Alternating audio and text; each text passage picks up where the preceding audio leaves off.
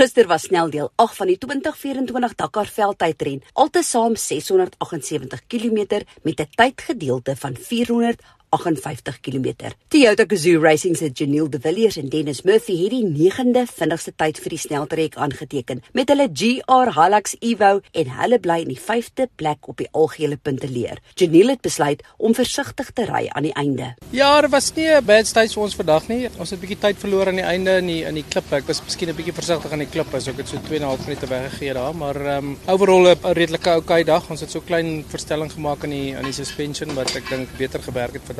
Maar ja, ek wil ons maar net ons ons beste probeer doen in die volgende paar dae. Daar's nog 'n paar baie moeilike stages oor, so enigiets kan nog gebeur, so ons ons sal ons beste doen. Die nuwelingjaar, Guy Botterol en sy navigator Brett Cummings het nog 'n goeie dag gehad. 18de vinnigste en bly 9de algeheel. Toyota Gazoo Racing, se Sahut Variava wat ook aan sy eerste Dakar ren deelneem, het 'n klomp uitdagings gehad in sneltrek 7. As gevolg daarvan het hy nie gister 'n goeie wegspringposisie gehad nie, maar hulle het 'n goeie dag gehad ten spyte van die stowwerige toestande. 19de vinnigste en tans 25ste plek algeheel. Vir Lucas Moraes en navigator Armand Monlean het die sneltrek glad verloop alhoewel hulle teen die einde van die dag as die eerste motor op die pad geëindig het. Sewende vinnigste vir die dag en hulle bly in die derde plek in die algehele punte leer. Lukas vertel ons meer. Thanks to the team another great day for us. Uh we managed to even pass low on the uh, navigation that was very tricky in our month hit our marks perfectly and uh was tricky to open on the rocks but uh,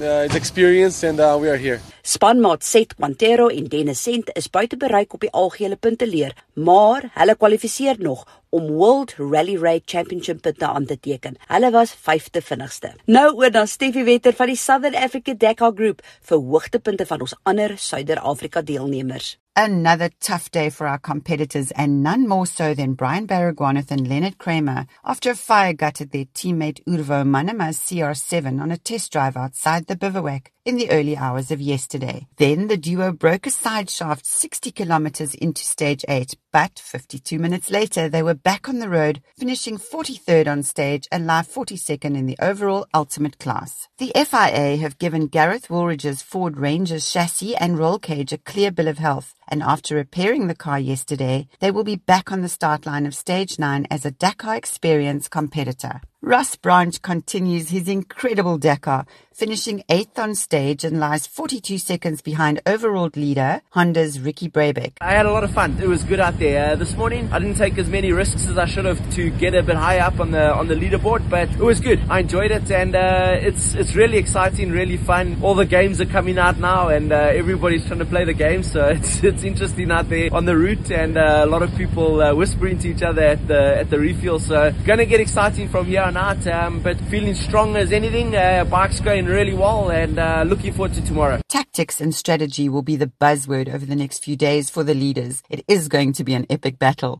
Our other riders fared well. Brad Cox in a solid 15th position on stage and overall. Sharon Moore placed 29th and lies 18th overall, with Ash Sixton from Zimbabwe finishing 35th and is 32nd overall. Ronald Fenter placed 65th and lies in 69th overall, and Stuart Gregory had a much better day and is in 76th position and moves to 63rd overall. For all the news, footage, interviews, results, and tracking, join us on any of the Southern Africa Dakar Group's social media platforms. Ek is Janet van Wiele twee Wiele. This is Steffi for the Southern Africa Dakar Group and Dakar Rally 2024. Tot môre, hou jou wiele aan die rol.